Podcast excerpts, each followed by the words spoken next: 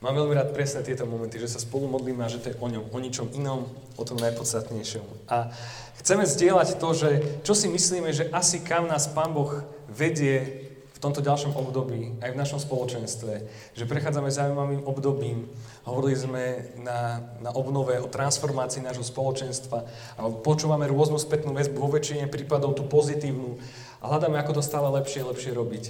A ako hľadať v našom živote jeho samého.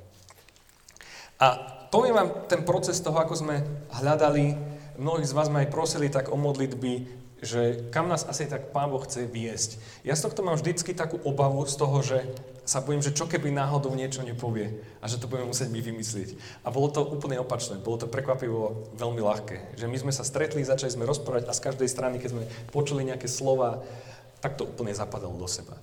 A ten úvod, ktorý sme vnímali, bolo to, že nemali by sme teraz úplne zmeniť smer toho, že sme mali rok vyliatia Ducha Svetého.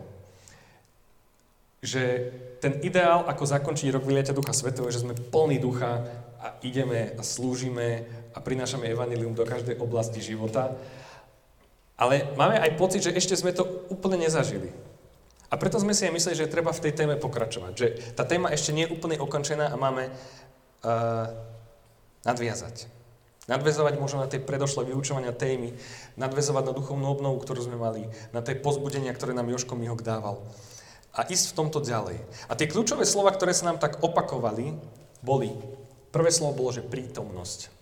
My si vrali rok Božej prítomnosti, však neznie to zle. A prečo prítomnosť? Lebo nie len z hľadiska toho, že my hľadáme jeho prítomnosť, ale aj z tej druhej strany, keď žijeme v tomto období, že on hľada našu prítomnosť. A keby keď ideme až na to slovo, že on nechce byť s nami v budúcnosti, v minulosti, ale chce byť tu. Že to je zaujímavé na tom slove, že Božia prítomnosť, že to nie je Božia minulosť, Božia budúcnosť, ale že prítomnosť. Je to zaujímavé, že keď sme v tejto dobe, ktorá je niekedy taká roztekaná, prepodnetovaná na každú stranu, že potrebujeme niekedy len tak zastaviť a zamerať sa na Neho. To je to, čo mnohokrát robíme na chvalách na úvode, že niekedy z toho rozbehaného týždňa potrebujeme len zastaviť a sústrediť sa na Neho, na Neho samého, na Jeho prítomnosť. A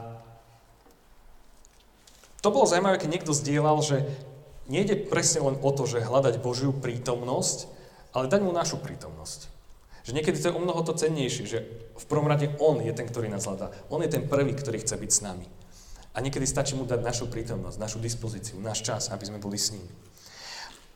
A druhá vec je, že v mnohých vzdelaniach, ktoré sme od vás počuli, bolo, že byť prítomný aj v modlitbe. Nestane sa ti to niekedy, že cez chvály už si všade inde? Alebo cez modlitbu mnoho ľudí povie, že a tak mi utekajú myšlienky a milión vecí. A preto sa nám stále zdalo to slovo prítomnosť dobré. A zároveň aj to, že my sme mali rok vyliatia Ducha Svetého. A Božia prítomnosť v nás, hej, Duch Svety v nás je jeho prítomnosť. Jeho prítomnosť v nás je Duch Svety. Že ono to krásne všetko do seba zapadá. Druhé slovo, ktoré sme také mali a ktoré sa opakovalo, bolo bdenie že stále mať bdenie znamená to, že ty očakávaš, že ty si nejdeš láhnuť, ty si hore. Ale zdalo sa nám, že keby sme vyhlásili rok bdenia, alebo rok insomnie, nespavosti, to by nebol asi dobrý rok úplne. Museli by sme to riešiť rôznymi spôsobmi.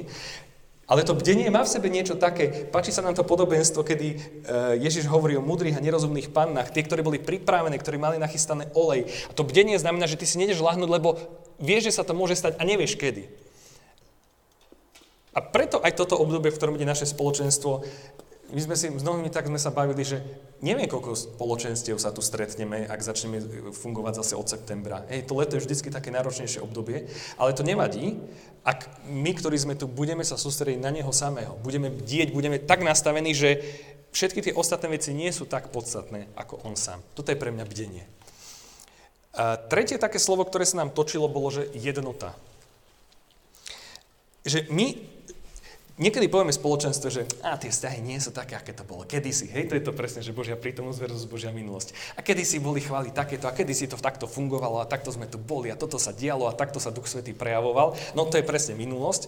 Božia prítomnosť je tu a teraz. A je veľmi zaujímavé to, že my môžeme robiť milión team buildingových super aktivít. A veď máme to radi. Radi sa spolu najeme, radi sme spolu, radi sa spolu modlíme. Ale je zaujímavé to, že my vzťahy v našom spoločenstve najlepšie vyriešime, keď my sami budeme hľadať Jeho samého. Tie chvály budú vyzerať úplne inak, keď my sami Jeho budeme stále hľadať A stretneme sa a potom sa budeme spolu modliť. Keď ja ho budem hľadať v osobnej modlitbe. Ja preto to mám rád, keď sa modlívame za seba. Že ono to je úplne normálne, sme spoločenstvo, hej? To je taká zaujímavá sociologická bublina, kedy ja mám pocit, že my spoločenstvo radi riešime aj iných ľudí. To vôbec nie je dobré. A radi niekomu ešte inému povieme e, niečo o tom, že o, o, inom človeku, čo by sme tiež nemali robiť. Ale nejako sa to tak deje. A potom tie nánosy máš tých vzťahov a ideš sa modliť, toto čo? Toto, toto nie je to, čo nás Pán Ježiš učil. Ale je zaujímavé, že ty keď sa začneš za toho človeka modliť a pýtaš si, Bože, daj mi pohľad, aký máš ty na neho, tak niečo sa deje aj v tvojom srdci. Páči sa mi, keď Peťo Melicherči, keď sme robili obnovu Emauzy, spomenul, že ja som sa modlil za tých ľudí a ja som prežil to, ako ich Boh má rád. A to sa ma dotýkalo. A toto je presne ono.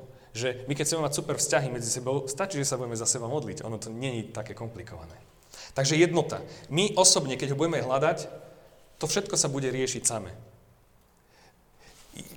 Poviem vám, akého máme hostia na chate v tej ďalšej časti informácií. Musím si, musím si tak hlave premyslieť, čo ešte nechcem povedať. Viete, že ja som taký transparentný a rýchlo poviem veci. Ale toto si ešte nechám, aby ste mali prekvapenie. Ale chcem povedať, že s tým človekom som volal a dlhšiu dobu sme sa nevideli, lebo korona menej sa slúžila tak ďalej.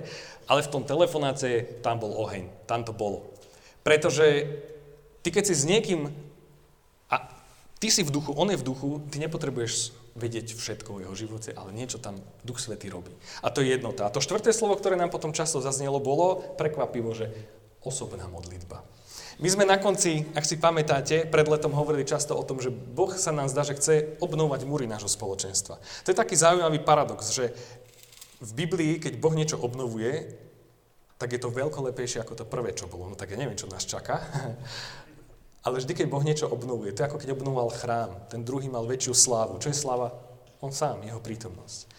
A teda tu, tu, tu, tu, ten názov roka, ktorý by sme chceli povedať, je, že rok hľadania Božej tváre. Rok hľadania Božej tváre. A sú tam rôzne citáty, keď si to všimnete potom, keď si budete doma pozerať. Rok hľadania Božej tváre. Viete, prečo hľadať jeho tvár, jeho samého? Že ja túžim, aby naše spoločenstvo bolo spoločenstvo, ktoré hľadá jeho samého, takého, aký on naozaj je. Lebo my ľudia máme tendenciu si vytvárať obraz o Bohu. To inak presne to, čo Boh nemal rád na ľuďoch. Že si vytvárali modly. Že si vytvárali to, ako si oni mysleli, že to božstvo vyzerá. A ja chcem, aby sme mu my tento rok dovolili ukázať, aký on naozaj je. Kým on je. Bože, buď Bohom v našom spoločenstve, v mojom živote. Buď Bohom, buď taký, aký Ty sám chceš byť. A ono toto sa potom prejavuje všade. Či už v službe, ako Pán Ježiš hovorí Janovi 14, že kto verí vo mňa, bude konať skutky, aké ako nám, ba bude konať ešte väčšie, lebo jedem k Otcovi a urobím všetko, o čo budete prosiť v mojom mene, aby Otec bol oslavený v Synovi. Keď ma budete o niečo prosiť v mojom mene, ja to urobím. A aby naša teológia a naše presvedčenie nestalo na základe skúsenosti, keď žijeme nejaký čas s Bohom a modlíme sa niektoré modlitby, stane sa, že niektoré sú vypočuté, niektoré nie sú vypočuté, niektoré sú vypočuté neskôr. A niekedy my si chceme upraviť ten obraz o Bohu. Ale my nenasledujeme našu skúsenosť. Ja keď rozprávam niekedy o uzdraveniach, tak ľudia prídu a pýtajú sa ma, no a čítal si knihu Job? Ja hovorím, áno, čítal. A vieš inak o tom, že ja nenasledujem Joba, ale Ježiša. Pričom absolútne nepopieram tie veci, ktoré nám chce táto kniha povedať. Ale že našim vzorom toho, čo veríme, je Pán Ježiš. On je našim vzorom. Jeho nasledujeme. A uvažujeme už nad tými, aké ďalšie obnovy nás budú v tom roku čakať. Že ako byť naozaj učeníkmi, ako byť pri nohách majstra, ako ho poznať, ako mu na novo dávať celý svoj život. To, čo povedal Ježiš, že kto vidí mňa, vidí Otca. A to všetko súvisí s týmto. Hľadať jeho tvár, aký naozaj si. A mne dookola chodí to slovo, že dobrota. Že naozaj porozumieť tomu, aký je Boh dobrý. A to je také, že skúste a presvedčte sa, aký dobrý je pán. To nie je, že farizejská škola bola škola teórie. Hej, že oni hovorili o Bohu, ale tie skutky popierali. Že, že farizejská škola nemala tie skutky škola pána Ježiša je o zakúsení. Napríklad aj židovská škola bola zaujímavá v tomto, že oni nemali len teóriu, ale oni, oni zakúšali tie veci. Preto učeníci chodili s Ježišom, že oni nemali nedelnú školu alebo sobotnú, šabatnú školu, kde by prišli a učili by sa niečo a potom každý... Nie, oni žili s ním, oni ho napodobňovali. A toto je to, čo máme my robiť, že zakúsovať tieto veci. Zakúsovať to, aký dobrý je on. Lebo tá zmena našej teológie tá zmena pohľadu na Boha na základe našej skúsenosti mení nás, nie jeho. Ty keby sa teraz rozhodneš byť ateistom, tak ty nezmeníš to, že Boh existuje. Len ty to prestaneš riešiť. To, že ty nejak máš nejaký pokrutený obraz o Bohu, nemení jeho. To mení teba. Chápeš tomu? A my preto potrebujeme vedieť na, naozaj, aký on je. Naozaj, aký on je.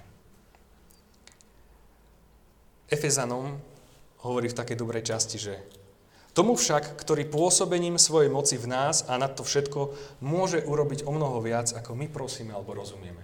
My v zásade ani nepotrebujeme porozumieť tomu, aký on je dobrý. Ale môžeme to zažiť. To je tá sranda. A ten citát, ktorý je na tej grafike, je Žalm 27. A ja vám ten žalm ako záver toho, čo som vám chcel dnes povedať, prečítam sa ho, tak s vami pomodlím. A tie ďalšie témy budú na chate a počas vyučovania, počas školského roka a tak ďalej. Pán je moje svetlo a moja spása. Koho sa mám báť? Pán je ochranca môjho života. Pred kým sa mám strachovať? Keď sa priblížujú ku mne zločinci a chcú mi zničiť telo, vtedy moji utláčatelia a nepriatelia strácajú silu a padajú. Aj keby sa proti mne postavili šíky, moje srdce sa nezlakne. Aj keby proti mne vzblkol boj, zotrvám v dôvere. O jedno prosím pána a za tým túžim, aby som mohol bývať v dome pánovom po všetky dni svojho života aby som pocitoval nehu pánovu a obdivoval jeho chrám. A on ma vo svojom stane schová v deň nešťastia. Ukrie ma v skríši svojho príbytku a postaví ma vysoko na skalu. A už teraz dvíham hlavu nad svojich nepriateľov, čo ma obklúčujú. V jeho stánku mu prinesiem obetu chvály. Budem spievať a hrať pánovi. Čuj, pane, hlas môjho volania, zútu sa nado mnou a vyslíž ma.